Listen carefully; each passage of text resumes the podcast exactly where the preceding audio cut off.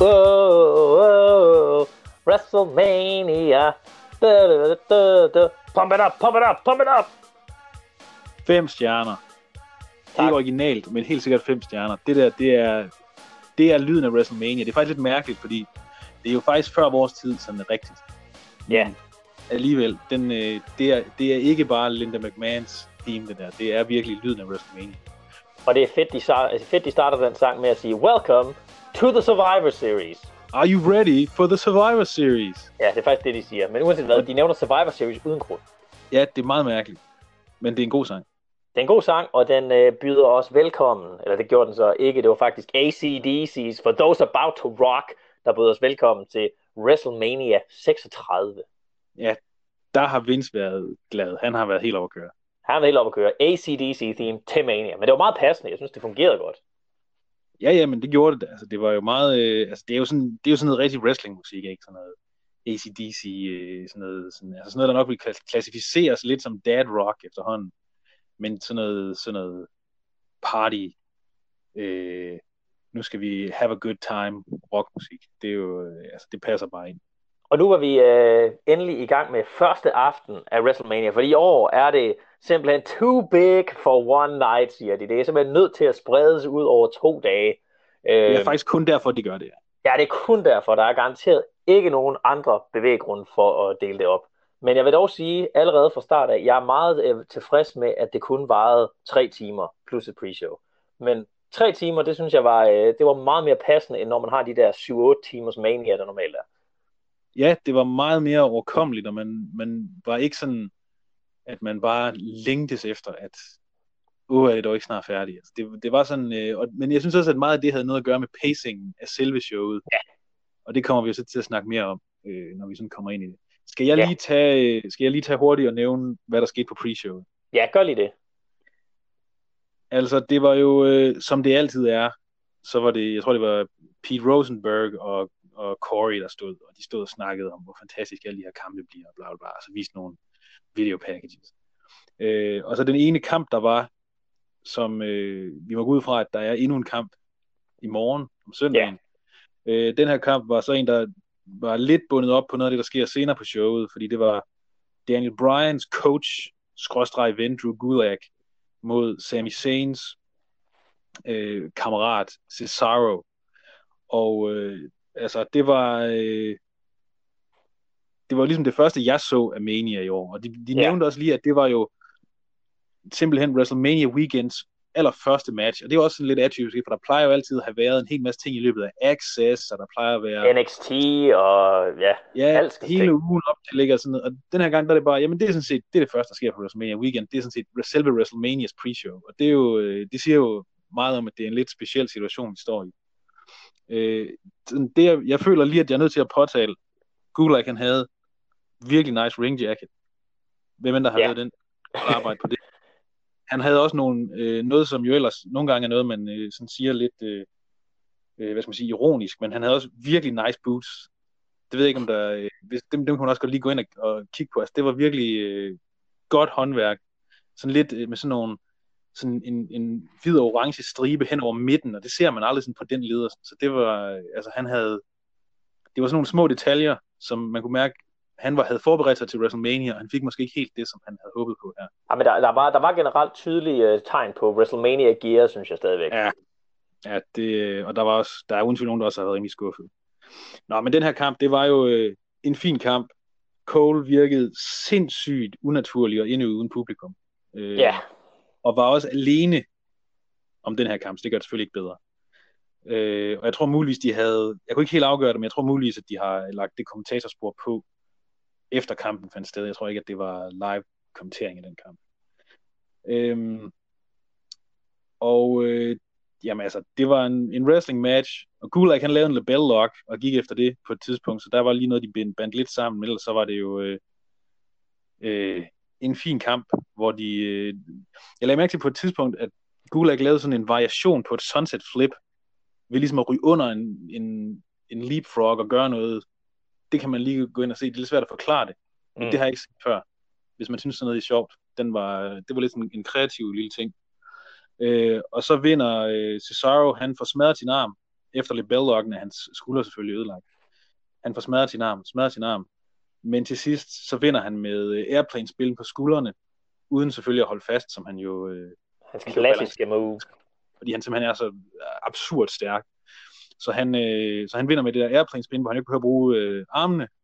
Og det var mere eller mindre det eneste, han lavede. Altså han lavede et par uppercuts i den kamp, og ellers så var det meget begrænset, hvad der blev lavet. Men det var jo også lidt en kamp, der er bygget op til, at øh, det var to af de mænd, der var i hjørnerne for Sami Zayn og Daniel Bryan senere.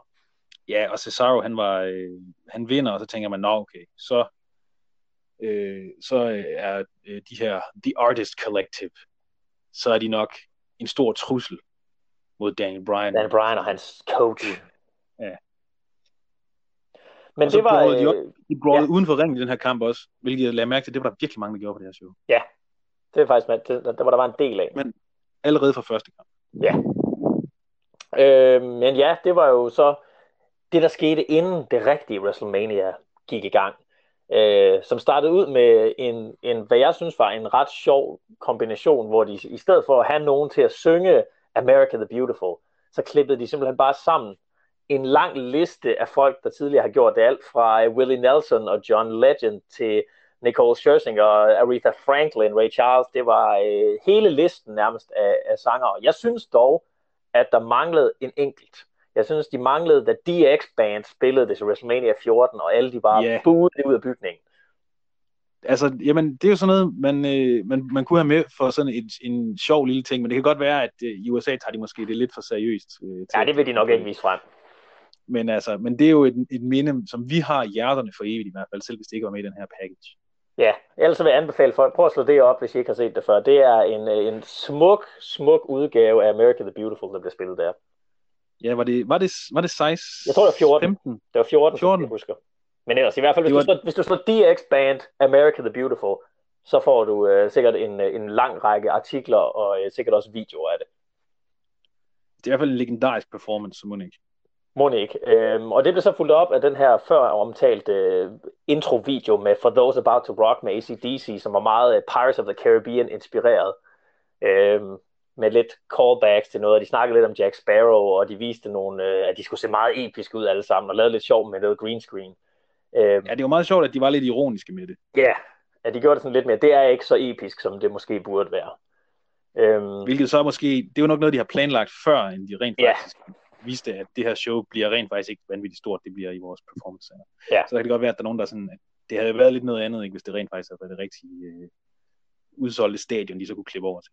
ja, det, En det, ting, jeg lagde mærke til, som var min, mit højdepunkt i hele den video, det var på et eller andet tidspunkt, så stod øh, Seth Rollins, og så slog han ud med armene, og så smadrede han en en kæmpe stor krabbe. ja. og så... Fordi Øh, alt det andet, det var sådan mere sådan ægte-agtigt, at så stod de med deres svær og var sådan bare klar til kamp. Og sådan noget. Ja, ja, så det en var af de ting, meget sådan meget konkret, det var, Seth, han gider bare ikke den kraft, at han smadrer den. Men det førte så videre til, at vi endelig kom ind og så The WrestleMania set, som man jo altid er utrolig interesseret i at se, hvordan det ser ud. Og det var vidderligt The Performance Center med et stort uh, WrestleMania-logo på den ene side. Øhm, og vi havde uh, Rob Gronkowski, The Gronk, som vores host i år. Og han blev så joinet af sin uh, legit good buddy, Mojo Rawley, to fodboldspillere, der stod og hypede sig selv utrolig meget op til, øh, og var, var allerede innoverende fra første øjeblik. Ja, altså, men så, hvorfor hypede de sig selv så meget op? De havde nærmest ingenting at gøre. Altså det, som de Nej. mere eller mindre gjorde på det her show, det var jo, at de, altså i teorien, så må de jo have stået og set det op på det her Det må vi altså, antage. når der, hver gang der blev klippet over, så kunne man se, at de stod op på den her balkon. Øh, men, øh, men de lavede ingen larm overhovedet Nej. i løbet af showet, så de har ikke været særlig op at køre over det, må man antage. De lavede nogle yes chants senere, da, da Daniel Bryan kom ud, men det var stort set også det. Øhm, og vi får se Michael Cole og JBL, de er kommentatorholdet for SmackDown, øh, og leder os til vores, direkte ind i vores første kamp, fordi igen, der er ingen pyro, der er ikke noget øh, pyro and ballyhoo på det her show, så vi går direkte til, at det er Nikki Cross og Alexa Bliss mod The Kabuki Warriors for The SmackDown Women's Tag Team Championships. Nej, det er faktisk bare, Det er faktisk bare de lige- overordnede, ja. For der er kun et For- sæt bælter. Ja.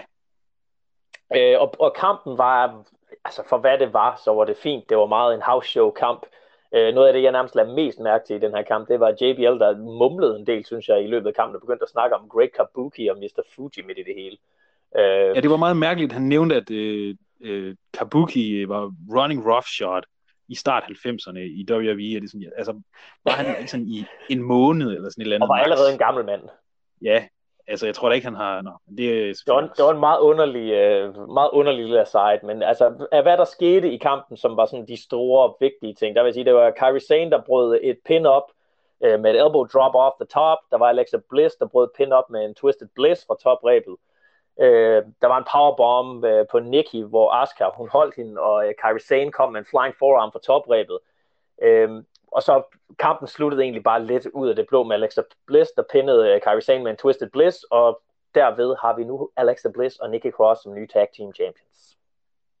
Ja, altså det,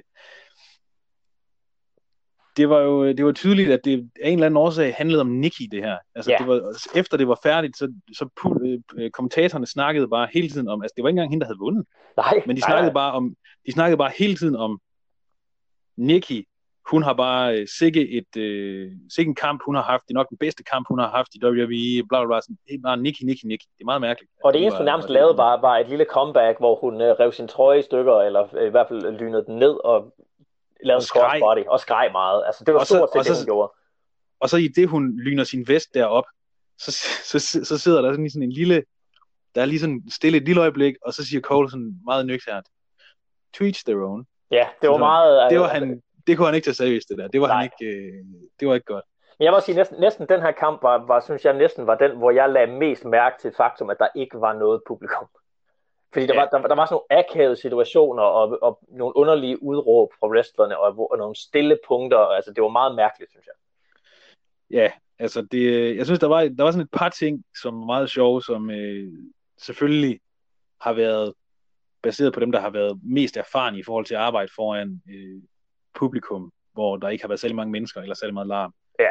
Så jeg synes, de to japanere, de gjorde nogle ting, hvor de sådan ligesom prøvede at altså sådan øh, Asuka især var god til sådan at, og hun snakkede meget til dommerne, og mm. gik meget op i sådan at, at forsøge at lave noget lyd af en eller anden art. Og der var også lige starten, hvor øh, Alexa, hun har sådan en, en lille sløjfe i håret, som vel var et callback til sådan, dengang hun helt startede, så havde hun sådan en sløjfe i håret, tror jeg måske.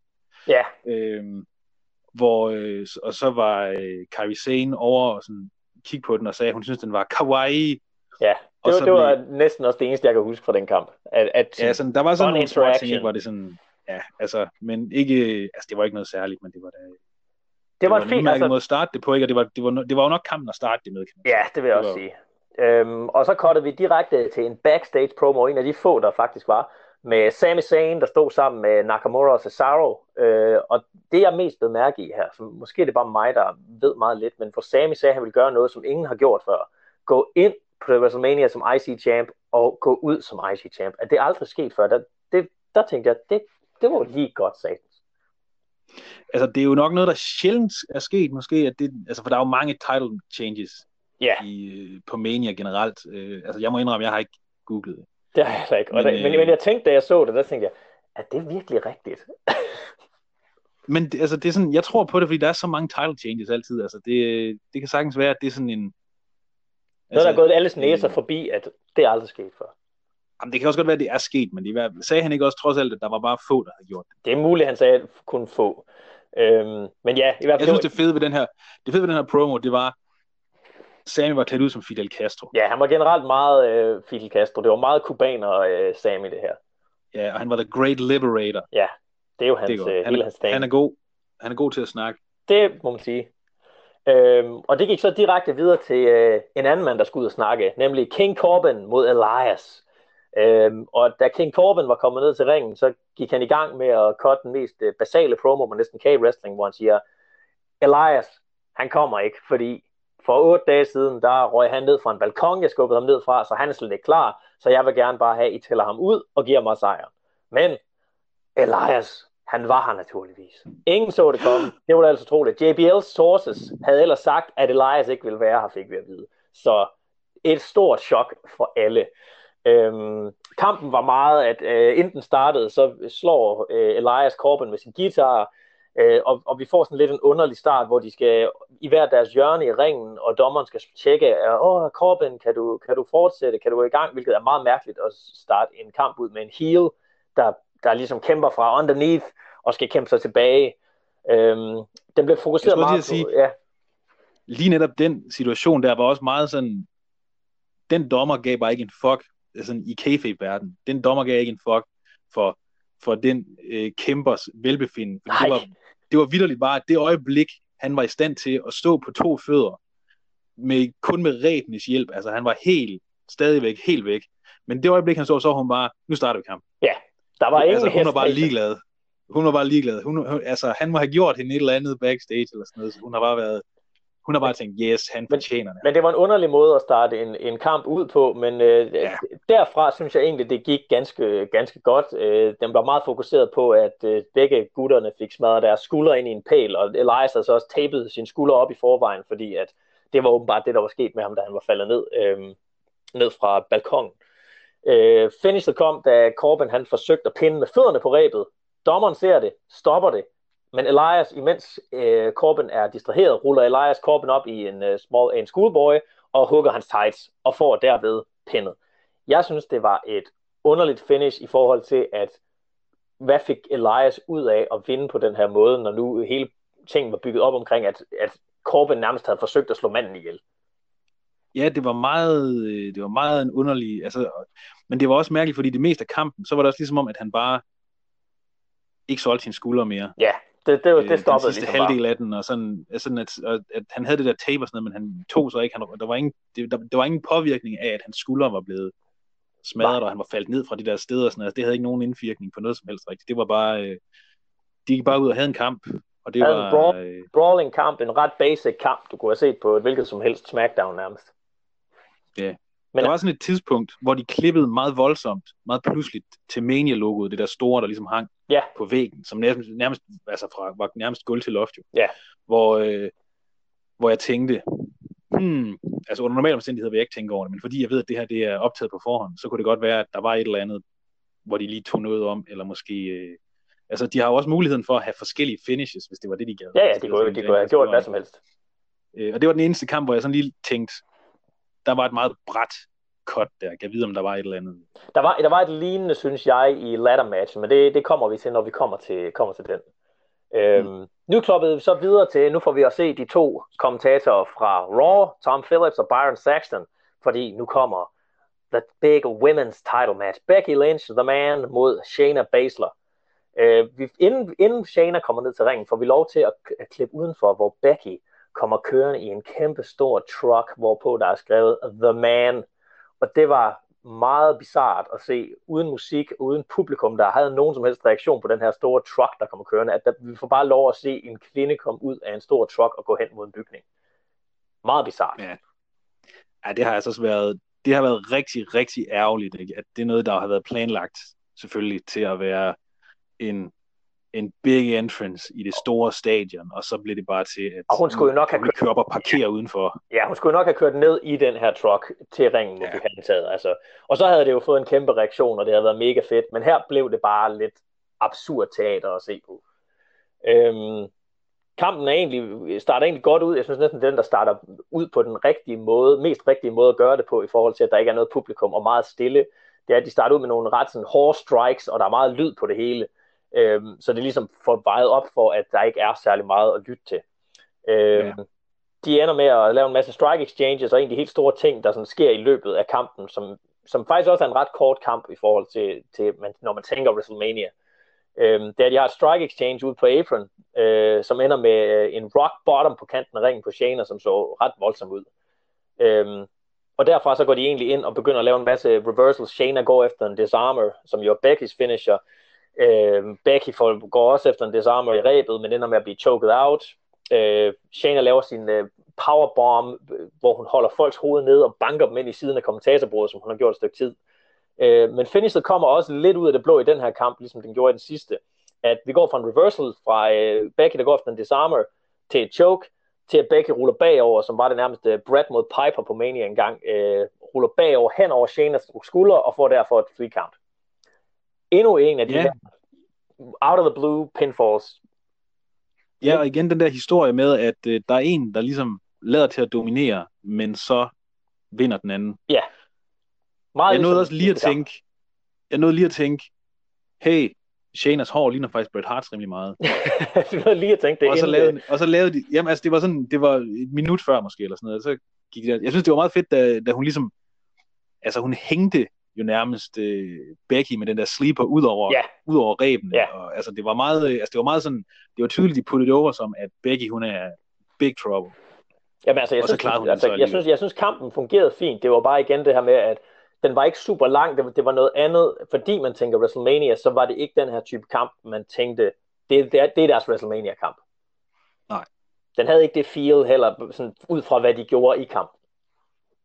Og det var også lidt, øh, det var også lidt sådan med finishet også. Altså nu, der er jo faktisk ikke nogen øh, kampe på det her show, som har den der klassiske med, at man sparker ud af 40 finisher. Nej, det var der faktisk ikke. alt det der. Altså sådan noget, sådan noget ser vi faktisk slet ikke. Øh, Nok også igen, at der er lidt mere fokus på at fortælle en eller anden historie, Mm. fordi man ikke har publikumsreaktionerne at læne sig op af, og det er jo... Øh, der er jo nogen, der har nemmere ved det end andre. Jeg synes, den her, der var de rimelig gode til at bruge det setup, der også var, at... Øh, jeg ved ikke hvorfor, men de insisterer på, at det var en almindelig person mod en trænet killer. Altså, Ja, at det var meget var bare en almindelig person mod øh, en trænet magkæmper. Altså det, øh, jeg forstår ikke den der vinkel på det, at man gerne vil stille det frem som, at jamen, wrestler, de er jo ikke farlige overhovedet. Men også- man også når du- der også- faktisk kan slås. Også når du altså, har bygget, bygget Becky op på den måde, som de har i så lang tid, at hun burde jo være simpelthen top dog, at, at hun så ikke Ja. kan få lov at være stone cold også i den her sammenhæng. Jo jo, at, at Shayna er en trænet myrd- morderkæmper type, men at Becky, hun simpelthen er så tof. Det forstår jeg ikke, hvorfor de ikke bruger flere kræfter på at fortælle. Ja, men det, det, var ikke, det var ikke det, de ville med det åbenbart. Og så, så var den der lidt interessante øh, øh ting, de lavede til sidst med, at kommentatorerne snakkede om, at ud uh, af hendes, øh, at, Shayna Baszlers psyke knust nu, fordi hun har, øh, hun har tabt den her WrestleMania-kamp. Sådan som om, at det var en eller anden uværdig, hun tabte til. Eller, Ja. altså, det er sådan lidt, øh, og, hun, og hun solgte det også meget, sådan som om, at det gik hende meget på, at hun havde tabt den her kamp. Så det, det bliver jo interessant, men altså, jeg ved ikke helt, hvad, hvad der skulle være øh, skidt i at tabe til Becky Lynch, altså sådan fra et øh, storyline-mæssigt perspektiv. Altså hun har jo vundet over alle, vandt main eventen på Mania sidste år over Ronda Rousey. Altså hvad, det, det, det er sådan lidt, øh, øh, måske at sætte hende lidt mere i, i en, en position som værende en hver anden wrestler, og det, det synes jeg er lidt, lidt spøjst til betragtning, hvor langt de ligesom er kommet med hende, og hvor, altså, at hun er jo fame den mest merchandise-sælgende overhovedet, og jeg ved ikke hvad. Så, så det er lidt, øh, det er, måske er de ikke helt så, øh, altså hun vandt jo, men det, det er som om, at de ikke er helt så, så interesserede i at pushe hende længere, som de var. Det var ikke så imponerende en måde, hun vandt på, synes jeg, som, som man kunne have forventet. Men, men igen, altså, hvis de gerne vil beskytte Shane, så, så var det jo meget smart, fordi det sætter helt klart op til en, en eventuel rematch. Derfra, der cutter vi direkte til en, øh, en reklame for en øh, faktisk ret interessant udseende dokumentar på The Network, med, der hedder Undertaker, The Last Ride, øh, som kommer til at øh, lade det til at handle meget om øh, det her faktum, at Undertaker er ved at være en gammel, slidt mand, der ikke øh, nødvendigvis kan så meget længere. Ja, den, øh, altså en, en miniserie åbenbart, så ikke bare en dokumentar lader det til. Nej. Og det er jo også, øh, så, så er der også lidt mere kød på, kunne man håbe, end, end nogle af de her øh, sådan lidt mere forherligende dokumentarer, som WWE tit øh, kaster sig ud i. Altså, nu må vi så se, nu er det jo så interessant i forhold til, det kommer vi så til at snakke om senere, men hvordan han så blev fremstillet på det her show. Ja, fordi der, der var det ikke den samme historie, øh, som, man, som, man fik i, i, i, som man fik indtrykket af, at den her dokumentar kommer til at fortælle i hvert fald. Mm. Øhm, og derfra så gik vi til en kamp, som jeg synes var et af highlightsene på showet. Daniel Bryan sammen med, med Drew Gulak i sit hjørne mod Sami Zayn, the Intercontinental Champion, der havde Cesaro og Nakamura i sit hjørne. Yeah. Øhm, ja, og igen, kampen starter ud med, med noget helt andet, end de andre kampe har gjort. Sami Zayn øh, går fuldstændig old school 80's heel og står og løber ud af ringen, powder out, konstant staller for tid, frustrerer Daniel Bryan, der bare gerne vil wrestle ind i ringen. Øh, en rigtig masse larm også, hvilket også var dejligt på det her tidspunkt at høre fra øh, både øh, Drew Gulak, Cesaro Nakamura, der alle sammen, alle sammen snakkede løs, og det gjorde Daniel Bryan og øh, Sami Zayn desuden også. Øh, de frustrerer øh, Daniel Bryan, der begynder at løbe efter øh, øh, Sami Zayn uden for ringen, men bliver hele tiden stoppet, når han prøver at jagte ham af Cesaro og Nakamura. indtil Drew endelig kommer og laver et dive ud på både øh, Cesaro og Nakamura og tager dem ud. Øh, Sami prøver så at få en count-out sejr. Øh, og, og Daniel Bryan siger også bare til Drew Gulak, bare lad ham gå, bare lad ham gå. Øh, men det er for bare at narre ham, fordi lige så snart han sådan op på rampen, så angriber Daniel Bryan ham og starter sådan set et fuldstændig voldsomt beatdown på Sami ja. Zayn, som, som stort set var hele kampen, som er Daniel Bryan, der bare gennemtæver Sami Zayn med strikes og med submission-forsøg og med spark. Øhm, finishet kommer så, da Cesaro Nakamura endelig tager Drew ud, endelig er de kommet op igen, og tager så Drew Gulak ud, øh, men Daniel Bryan laver dive på dem, øh, men prøver så at lave et hop fra toprebet ind på Sami Zayn i ringen, men bliver vidderligt bare big booted ud af luften, eller et helluva kick, om man vil, hopper ind og bliver pinnet. And yeah. that's it. Altså, der er ikke så meget pis her, der er ikke en masse kick-outs, der er ikke en masse near falls. Han fik en boot, mens han hoppede fra toprebet og blev pinnet. Han fik hans finish, hans med finish. lidt ekstra umf på, jo også fordi han selv hoppede ind i det, og så var det yeah. bare forbi. Så er det forbi. Og det igen der, det var en historie, en simpel historie, som de fortalte fra yeah. start til slut, og der var ikke, der var ikke ligesom noget, øh, de havde ikke kommet ekstra krydderi på for at få nogle publikumsreaktioner ud af det, som Nej. jo ikke ville være. Og det, altså det, jeg vil sige, jeg vil sige, at det er, jeg er helt enig i, at det er en af, en af de absolutte højdepunkter på showet, også fordi man ligesom, det her, det var første gang, hvor vi virkelig så nogen, hvor man tænkte, de her mennesker, de har før prøvet at wrestle foran 10 mennesker, der ikke larmer. Ja, for foran nærmest ingen mennesker. Ja, hvordan man ligesom bygger noget ind i det her, sådan at det ikke bare er et vakuum af stillhed, og folk, der måske lige sådan grønter lidt en gang imellem, fordi de ligger i en submission. Og sådan. Altså, det var virkelig, øh, altså, det var virkelig, når det nu endelig skal være, så, øh, så det her, det må være noget, det, noget nær sådan, sådan, det skal gøres. Både i forhold til, at der var ligesom nogle meget sådan klart definerede segmenter i kampen også, at mm. i starten, så, så Sammy, han, var, han, han gik og snakkede meget og snakkede om, at jamen, han kunne simpelthen bare, han kunne ikke få lov til at komme ind i ringen ind i midten. Det også var hilarious. Det var fantastisk. Han var, han var bare, og man tænkte bare, lige om lidt. Så fantastisk. Og så fik det han var helt, ja, ja. Jamen altså historien, der blev fortalt i kampen, var, var klar og tydelig, og man var ikke i tvivl, og, og der blev snakket, og alle wrestlerne, og igen bare det med, at når han kom ind i ringen, hvor meget han snakkede, når han, mens han fik tæsk, og han baggede over, for han bad om syndsforladelse konstant, og altså hele historien blev fortalt i ringen, men samtidig så brugte de rent faktisk den mulighed, at de kunne bruge ord mere end normalt. Ja, og det var, øh, altså det var virkelig en simpel kamp, men det var en kamp, der fungerede godt, og det var tydeligt, det var nogle meget, meget kompetente mennesker, der udførte det også. Det, der så, øh, det man så kan sige, det er jo så, at så var det så igen været anden eller tredje kamp eller sådan noget i stregen nu, hvor der bare var et finish ud af det blå, hvor der var en, der dominerede, og så lige pludselig, så gik der noget galt, og så ja. var kampen færdig. Men altså, det virker, hvis det virker, så virker det, kan man sige, og det var jo, øh, altså det var jo, der, der må jo være nogen, som har siddet og agentet det, og har, øh, har sørget for, at det hele, at showet hænger sammen, ligesom der er på alle WWE-shows. Så det må jo være noget, de, der er en bevidst handling bag, altså at de gerne vil have det. Den form altså, jeg, jeg, jeg, jeg, jeg, kunne bedre, jeg kunne bedre lide finishet her, øh, og jeg synes, det gav meget mere mening, men jeg var glad for, at det ikke var endnu et roll-up finish, fordi jeg synes stadigvæk, at Corbin mod Elias, det, det gav ingen mening med det, med det finish. Jeg synes her, finishet gav fint mening, at Daniel Bryan egentlig, egentlig burde have vundet kampen, men igen, en masse outside interference, en masse problemer med, øh, med, med Cesaro og Nakamura var egentlig skyld i, at han tabte.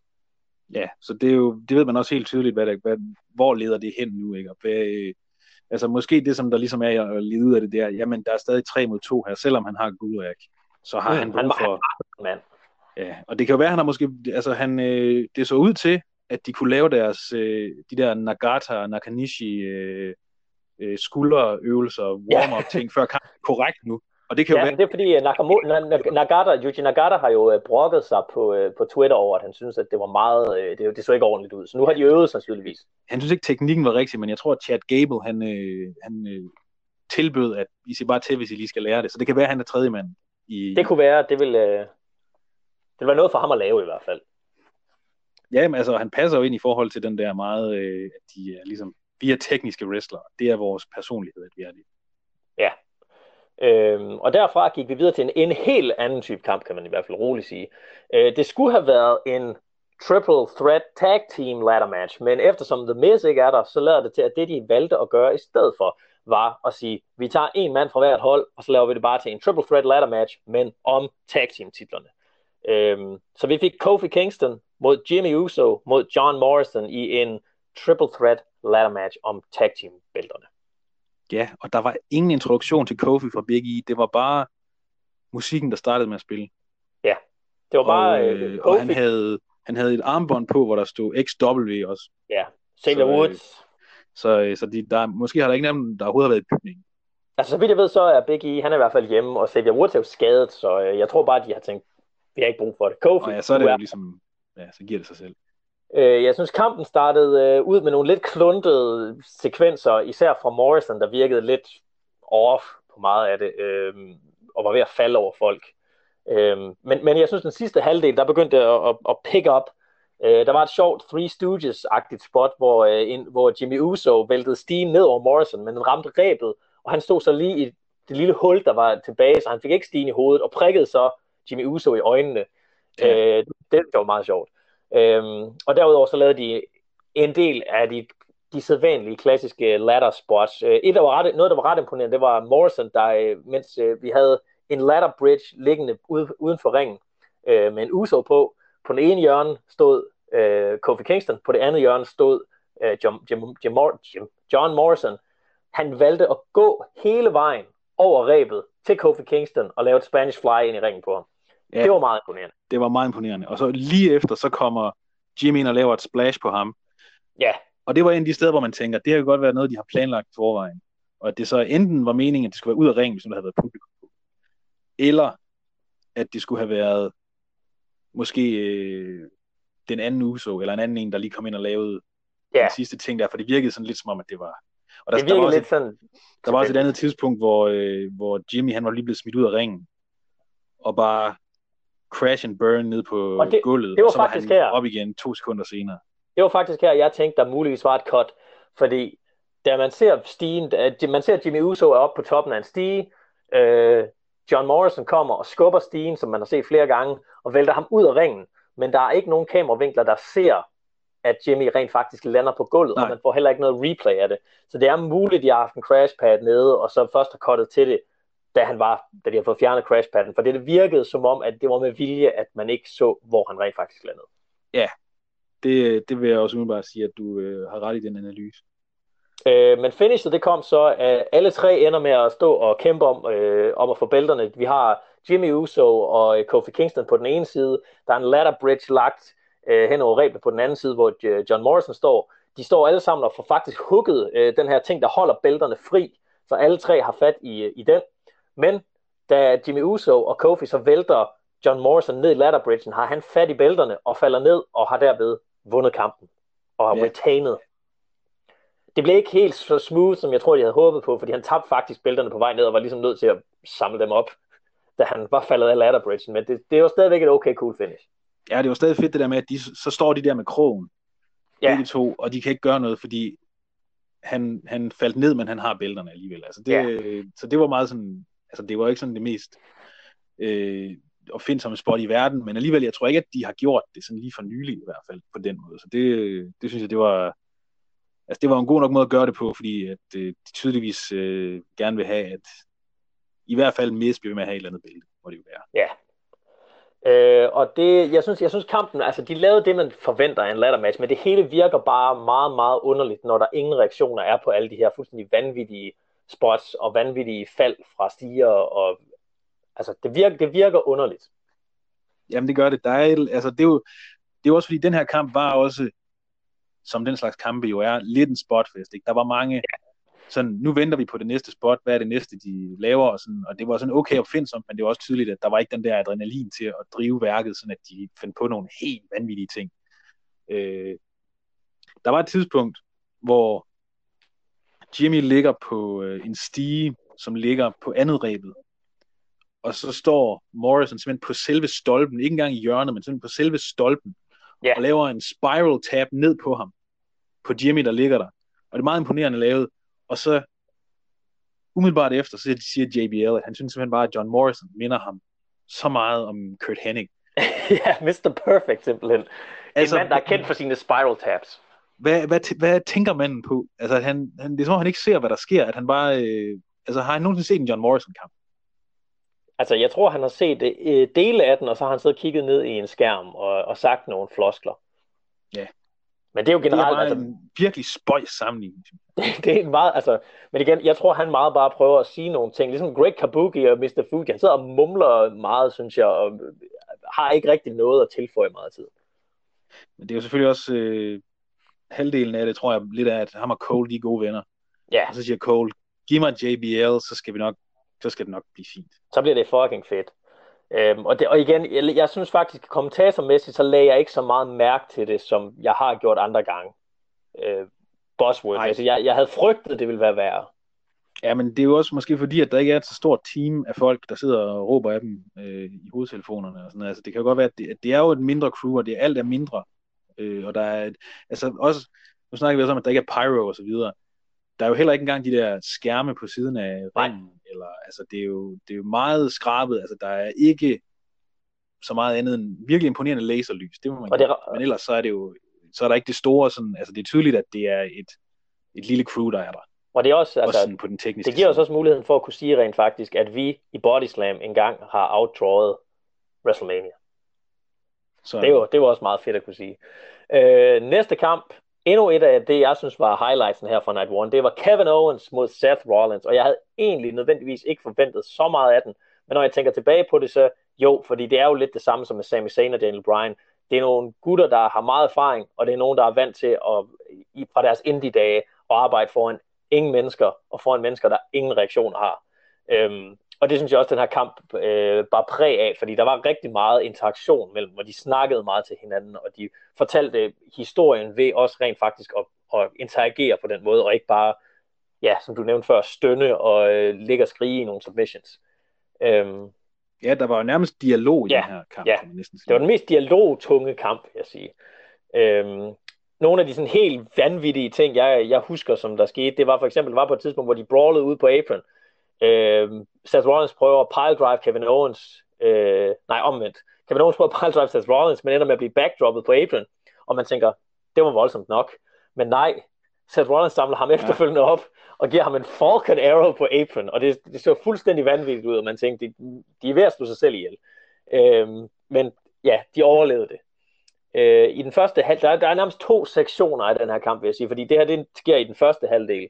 Øh, men på et tidspunkt, så slår Seth Rollins Owens øh, med ringklokken, og det fører så til, at Kevin Owens vinder på DQ. Og så så lagde jeg mærke til noget med den her ringklokke, når de slog med den. Der var indsat lydeffekter. 100% sikkert. Ja, der var en rigtig god god på. lyd på, som der aldrig er, når folk slår med ringklokker, fordi du slår ikke med delen, hvor der er en klokke. Men det lød godt. Så det kan være, de skal overveje. Jamen, det lød næsten ligesom, øh, når man blev slået med ringklokken i øh, No Ja. Mercy, eller de der gamle Nintendo 64. Ja, der var sådan der ding, og den kom Ja. hver gang. Øhm, ja, Owens vinder på DQ, Seth Rollins begynder at smutte, men Kevin Owens siger, sådan vil han fandme ikke vinde. Det er, øh, det er ikke the, the way of the Messiah, som øh, Seth Rollins jo kalder the Monday Night Messiah. Det er en, en lille bitch. Der blev jo sagt bitch ret mange gange på det her show desuden. Øhm, og her var en af gangene. Øhm, det fører så til, at Seth Rollins kommer tilbage. Kampen blev startet som øh, en no DQ match. Øh, der kommer lang, mange flere bell shots. Det siger ding ding hver gang. Øhm, og de brawler rundt. Der er chair shots. Øh, Kevin Owens bliver genbanket med stole. Bliver ved med at øh, defiantly sige, øh, snakke lort til Seth Rollins, men Seth Rollins også øh, siger, at Kevin Owens er selv bedt om, der kalder ham fat piece of shit. Øhm, men det store moment, Ja, der var, der var et, et, et, et tidspunkt, hvor Kevin Owens, han er bare fuldstændig smadret med en stol. Ja. Og han er lige blevet slået med trapperne, og han rækker sådan ligesom ud, fordi han, han nægter at give op, så han rækker ligesom ud for bare at røre, hans, øh, røre fod, Ja. eller sådan ligesom få fat i ham på en eller anden måde, og så Seth, han trækker bare den til sig sådan, og i vimmelse bare sådan siger, don't touch me.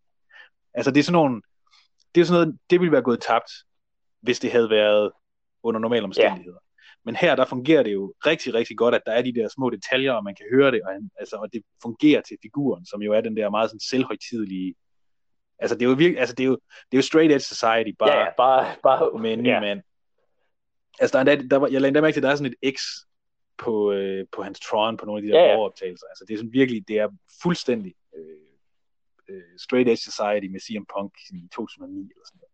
Igen, det er sådan, han vil, han, han, han er sådan en selvforherligende type, der mener, han har sandheden, og han vil omvende alle de andre. Altså, det hele, det er bare, han er bare Det ekstrem. lyder næsten ligesom, øh, Peter Olisander fra Bodyslam. Vores egen straight edge society. Bortset fra, bortset fra, at det er 100% original i Det er sandt, det er 100% originalt. Det har, det har vi selv fundet ja. på. Det er øh, Peter og os, der har fundet på det. Vi har ikke stjålet det fra nogen steder.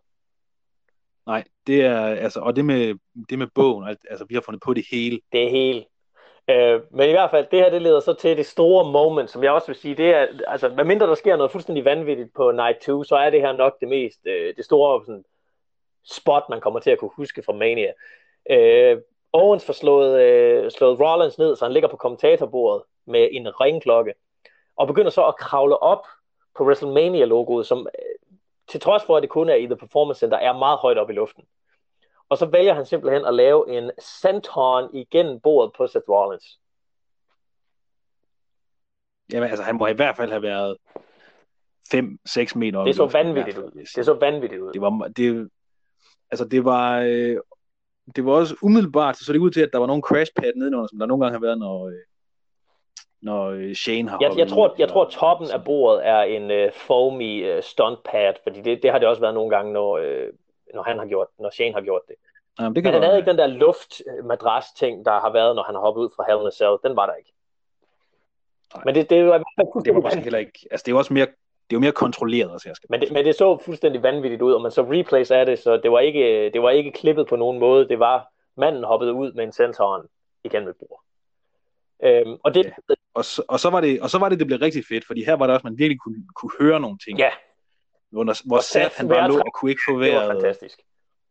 Ja, det var altså virkelig, fordi det gjorde virkelig, at det sådan virkede som om, at også da han så ligesom begynder at bede om noget, da de kommer ind i ja. ringen igen, øh, og please, please og sådan noget.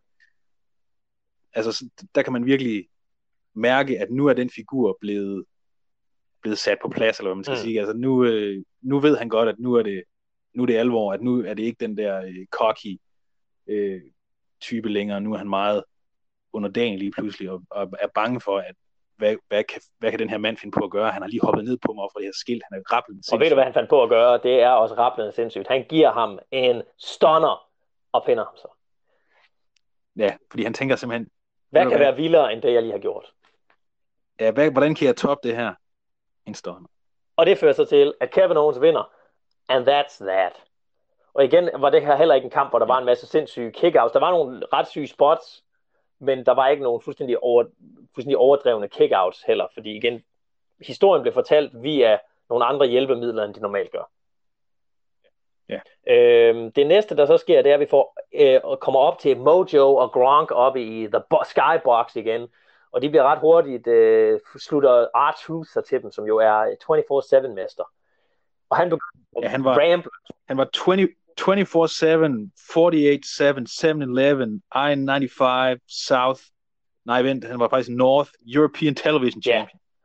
Øh, og han vil gerne have, at øh, de beskytter ham, fordi han simpelthen, det er så hårdt for ham, han kan ikke øh, gøre noget som helst, fordi han jo hele tiden skal forsvare sit bælte. Ja. Og det fører til et, øh, en meget dårlig forearm fra Gronk. Han bliver trukket væk fra R-Truth, og Mojo Rawley pinder R-Truth, og er derved 24-7 champion. Sikke et moment. Hvis der var et WrestleMania moment på det her show, så var det da ved Gud der. Må, må ikke, nu, nu kan det godt være, at jeg er helt out of line, men må ikke i morgen, at Gronk pinder Mojo. Må ikke. Det er umuligt at sige. Det er fuldstændig, fuldstændig spekulation. Det er fuldstændig spekulation. Vi er nødt til at vente med at se det. Øh, så cutter vi backstage. Paul Heyman sniger sig op bag øh, den lille interviewerdame, Kayla tror hun hedder.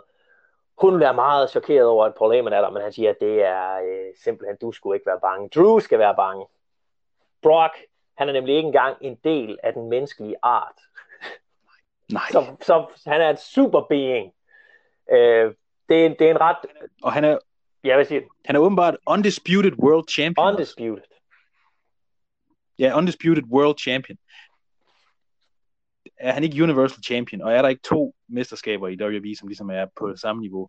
Jamen, øh, Alt i den sætning. Men det, det var stadigvæk, altså det var en, en Paul Heyman promo, som man kender Paul Heyman promo. Det var, det var godt, men det var også bare efterhånden, så det, man har hørt det så mange gange, den her Brock forherligende promo. Og det var fint.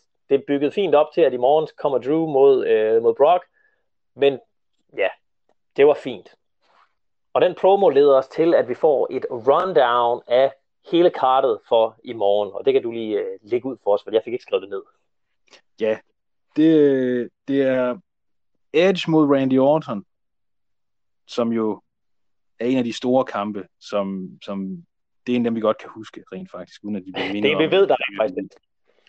Der er Otis mod Dolph, der er Alistair Black mod Lashley, der er uh, Women's Five-Way, med, hvor Bailey forsvarer mod uh, Sasha Banks, Lacey Evans, Naomi og Tamina. Så er der Rhea Ripley mod Flair for NXT Women's Title. Og det er Charlotte der, Flair, desuden. Det er ikke Ric Flair. Ja. Hvis nogen skulle der, er, der er Street Profits mod uh, Angel Garza og Austin Theory. Og så er der The Funhouse Match med yeah. Fiend. Som altså, jeg må sige, efter yeah. jeg har set sidste kamp på det her show, så ser jeg mere frem til Funhouse-matchen i morgen. Ja, det vil jeg også sige. Efter, efter det her show, så ser jeg faktisk, det er nok senere mod Fiend, der faktisk måske den kamp på Night 2, jeg ser mest frem til. Altså, der er i hvert fald noget potentiale nu, ved Ja, nu, nu ved vi, hvad, der sådan, hvad vi potentielt kan få ud af den kamp, måske med endnu mere horror-elementer, hvilket kunne være fantastisk. Øhm, men vi går direkte videre til den første af aftenens Night Ones to main events.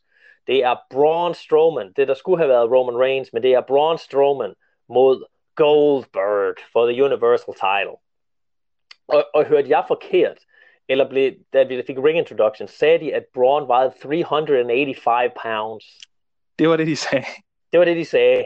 Yeah. Det var, der, der tænkte jeg, det, det er absurd. Så han var simpelthen 100 pund mere end Goldberg. Det synes jeg... Han er var, et monster blandt mænd. Det, det må man sige. Og jeg kan give et rundown af hele kampen meget hurtigt. Goldberg giver Braun tre spears. Så sparker Braun ud. Så får han et fjerde spear. Så går han efter en jackhammer, men det vender Braun til et powerslam. Så giver han ham et powerslam mere. Så giver han ham et powerslam mere. Så giver han ham et powerslam mere. Og så vinder Braun titlen. Sådan. Det var det. Godt klar. Det var, det var den det, kamp. Fed kamp, fed review. Altså, er, der det var, meget, er der så meget andet at sige? Der er ikke så meget andet at sige. Altså, jeg synes, det var meget... Øh... Goldberg, han kom ud, han tykkede tyk gummi. Han vidste godt, det kommer ikke til at så lang tid, det her. ja. Og øh, der var kun to sikkerhedsfolk, der bankede på hans dør, så der er lidt noget, noget social, social distancing, ja. Men ja, ellers så var det jo bare, det var, hvad det var. Altså, det er vildt, at Goldberg i sin alder, og altså, det, han er jo fuldstændig gråskægget, og hans hår på brystet er helt gråt, at han kan komme i den form, han kan.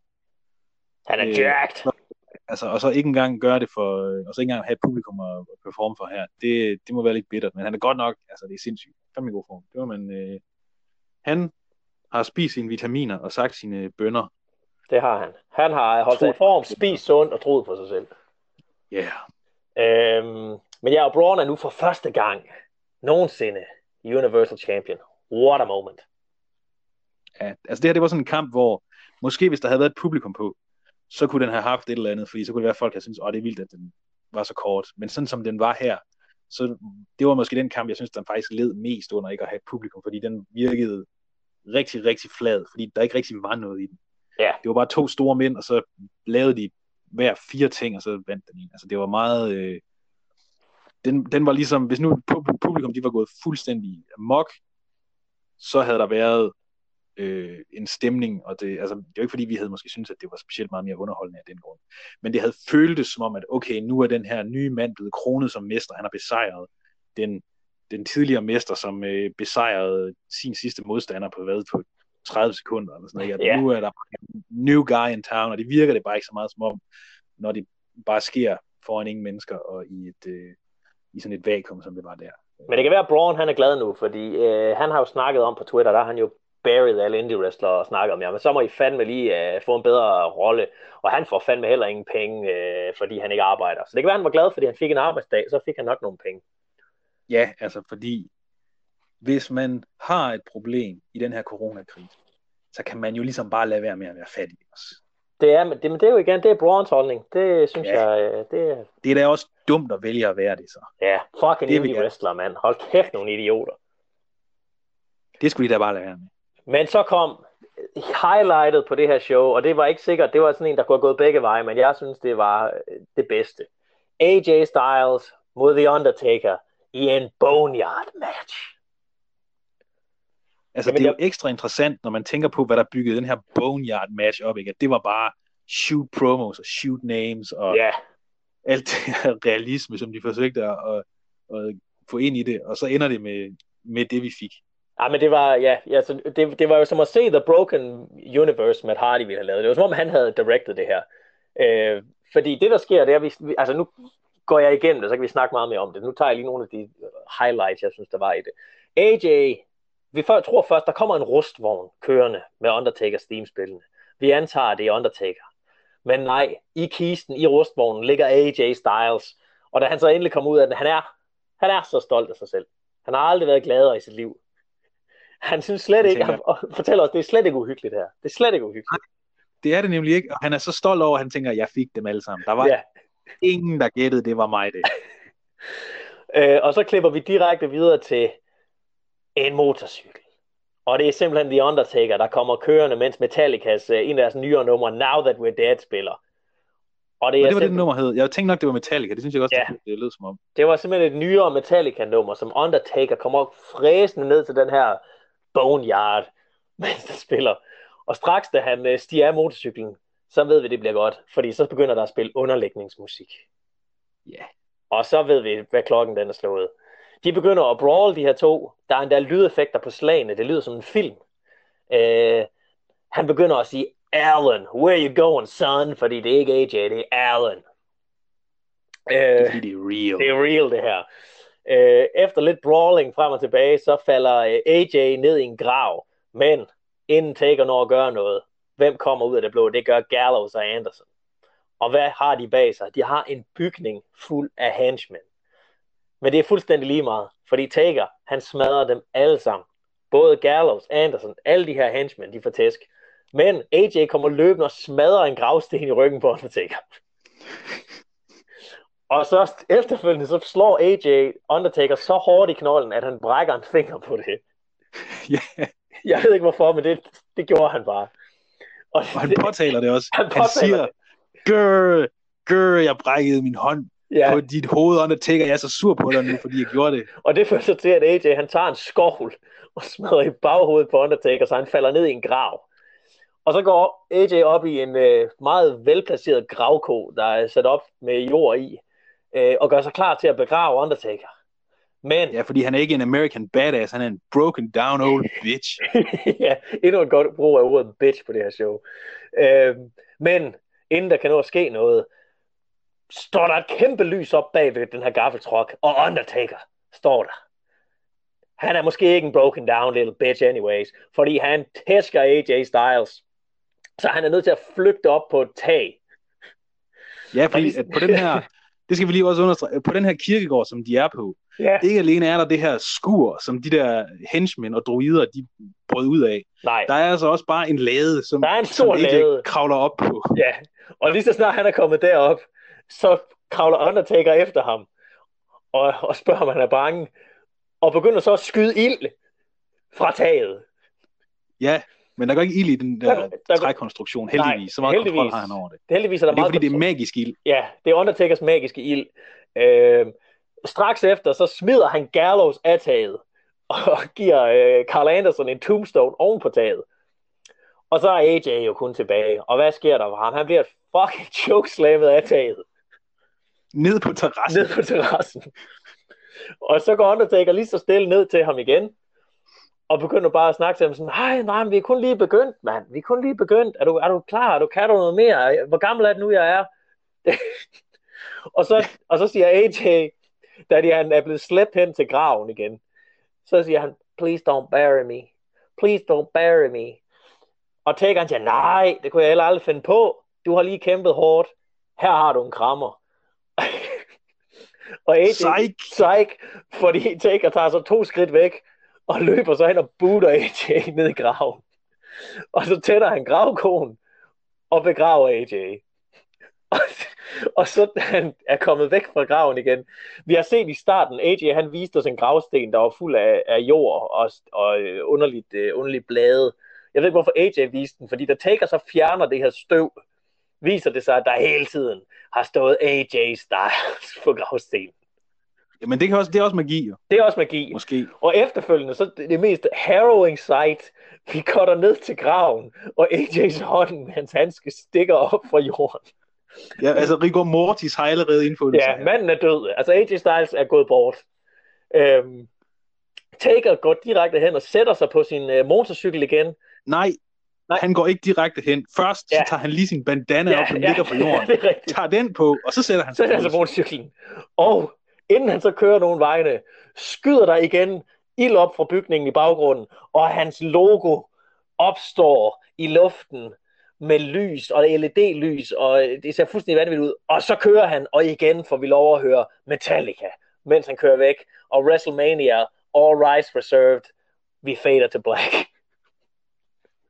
Aldrig har det været mere passende. Aldrig har vi set sådan en main event på WrestleMania. Aldrig. Altså, den her kamp, der er helt sikkert nogen, der kommer til at hade den. Ja, Det gør vi ikke. nej. Men der, den her kamp kommer til at dele vandene meget voldsomt. Jeg synes faktisk ikke, at de gik langt nok med det. Nej, jeg, synes, jeg, at de kunne godt have gjort mere. perioder, hvor der var for meget wrestling. Altså, hvor det var sådan, fordi det var så cinematisk filmet, at når de bare sådan gik rundt og slog lidt på hinanden og brawlede lidt rundt og sådan noget, det var ikke engang nødvendigt. Altså, det var... Og jeg synes måske også, man faktisk kunne have gjort mere med dialog i den her kamp. Ja, Men stadig, sådan for hvad det var, for når det nu var i den her situation, som vi var i, så er det, det er meget modigt lavet, og det er, øh, er sådan, at den slags øh, øh, kampe, synes jeg, det er det bedste, WWE har lavet. helt sikkert. Jeg er enig. Også, også bedre end det, der har været med, med Fiend og sådan noget, i, eller ikke The Fiend, han var med Bray Wyatt Ja. dengang, tror jeg, men, men altså, det, der er det i hvert fald, det er det bedste, der har været af den slags indtil videre. Øh, så, øh, så, så vi er forhåbningsfulde i forhold til, hvad Funhouse, Firefly Funhouse match bliver Altså, jeg, jeg, jeg er i hvert fald mere øh, interesseret i den kamp, end jeg var før, efter jeg har set den her kamp. Fordi det her, det var, det var mere, end jeg havde, jeg havde håbet på, at WWE ville gøre. Fordi jeg havde egentlig forventet, at det bare ville være optaget som en normal kamp, men det ville foregå på en, en gravplads. Men vi havde selvfølgelig også snakket om øh, på vores sidste podcast, at vi håbede, at de ville gå all in med det her cinematiske, nu hvor de har muligheden for det. Og det, det synes jeg, de gjorde, og jeg synes, det var den rigtige kamp at sætte på som main event. Og jeg synes, det var, det var rigtigt, at fordi igen, der er ingen publikumsinteraktion. Hvis de bare havde smidt den her kamp ind i en bygning, det havde jo altså, det havde føltes tomt, og, og, og som om, at det bare var endnu en wrestlingkamp på det her underlige wrestling show. Men fordi den var så absurd, som den var, og den var så cinematisk, som den var, så altså, det her, det vil være sådan en kamp, man kommer til at kunne huske, har været en WrestleMania-kamp. Helt sikkert. Det bliver en af dem, der kan der definerer det her WrestleMania, hvordan det så end bliver delt op, om det så bliver begge, begge aftener, eller om det bliver øh, per, per aften, så er det her helt sikkert den, man husker. Og det er også, igen, øh, noget vi faktisk ikke har snakket så meget om, men som der jo øh, ellers man bliver tudet ørerne fulde af fra WWE's side nu om dagen. Det der med, at alle er ude efter deres WrestleMania moment, hvilket jo ikke er muligt, hvilket ikke er en ting. Et WrestleMania moment, det er sådan, der er måske et WrestleMania moment på hvert WrestleMania. Og det er ikke engang sikkert. Altså, altså et af de her øjeblikke, hvor det husker man bare for evigt. Altså, at det er ligesom, det er det som, når, der, når de laver de her video packages, ikke? The Austin era has begun. Rock og Hogan, der står over for hinanden, og publikum Rock og Hogan står ja. for Hogan slammer Andre, øh, hvad der nu måtte være. Ikke? Sådan de der øh, ægte WrestleMania moments, og ikke de her øh, fabrikerede, hvor det ligesom er, Ikke Zack, alle kampe skal have et. ja, ikke Zack Ryder vinder en ladder match. Ja, og så siger de, uh, han har endelig fået sit WrestleMania moment. Nej. Fordi det er jo, det er jo ikke ægte. Nej, det er jo ikke sådan et, det er jo ikke et ægte WrestleMania moment.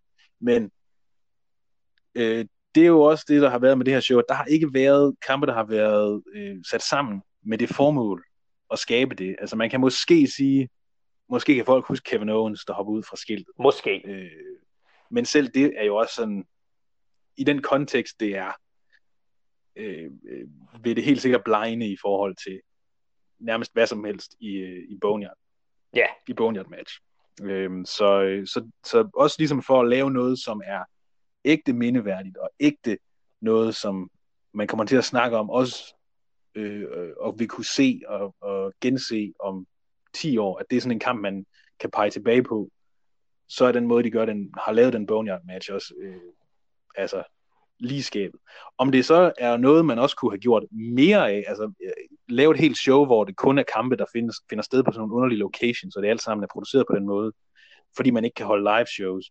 Det kan jo være, at det også er noget, man, øh, man vil kigge nærmere på, hvis det her det nu er noget, som, som det ikke kun er os, der godt kan lide. Altså hvis nu, at det generelle publikum også synes, at det er sjovt og anderledes. Altså det, det så længe, det, jeg, jeg tror, så længe de sørger for, at det er originalt nok, fordi det her, det føles originalt. Jeg tror, hvis man fik for meget af det her, så tror jeg også, man vil begynde at tænke, det er jo ikke wrestling mere. Nu er det jo bare en elendig Steven Seagal-film. Fordi det, det, det, var, det kunne det godt ende ud i.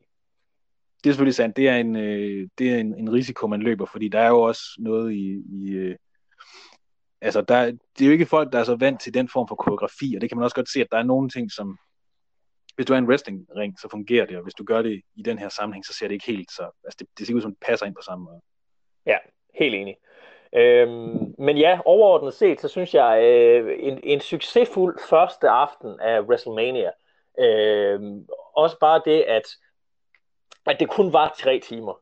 Det, det synes jeg virkelig gjorde meget, fordi det, det filler, der så var, føltes ikke så voldsomt, som når det kommer efter, man har siddet og set fire timers wrestling, og så kommer der endnu en filler match, og man virkelig bare begynder at hade sit liv. Altså, det, det nåede man aldrig på noget tidspunkt på det her show. Nej, det var meget veltimet, øh, og igen, det er jo også nemmere, når man kan optage det på forhånd, og når man i forvejen har øh, et så øh, kontrolleret øh, environment at optage det i, at der ikke engang er noget publikum, og der er, ingen, øh, altså, der er ikke noget i vejen for, at folk de rammer deres time cues præcist. Øh, så jeg tror, at det, det var helt sikkert det rigtige valg at dele det op i to. De kunne jo godt have udgivet det i løbet af, af søndag, og bare have hele showet, altså have alle kampene på et show, og det tror jeg, det er rigtig godt, at de gjorde.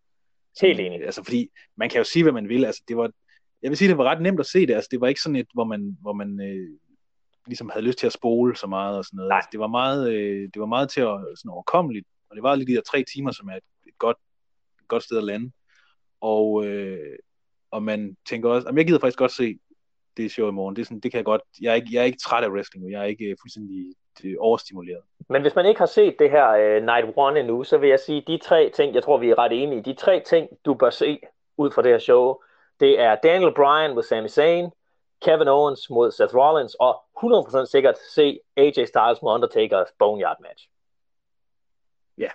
Ja. Det, det må være, hvis man, hvis man ligesom tænker, det lyder lidt mærkeligt, det her med et helt wrestling show uden, øh, uden publikum. Eller hvis man er sådan en, dem, øh, dem har jeg også læst nogle, øh, nogle folk ude på Twitter for eksempel, der synes, det der med wrestling uden publikum, det virker bare sådan som om, at, at øh, så kommer det lidt for tæt på virkeligheden, ikke? at det der, det der escape, man normalvis skal have med wrestling, det kan man ikke rigtig have, fordi mm. der ikke er noget publikum, og fordi det er for, altså stemningen er der ikke, og, og escapeism er ikke den samme.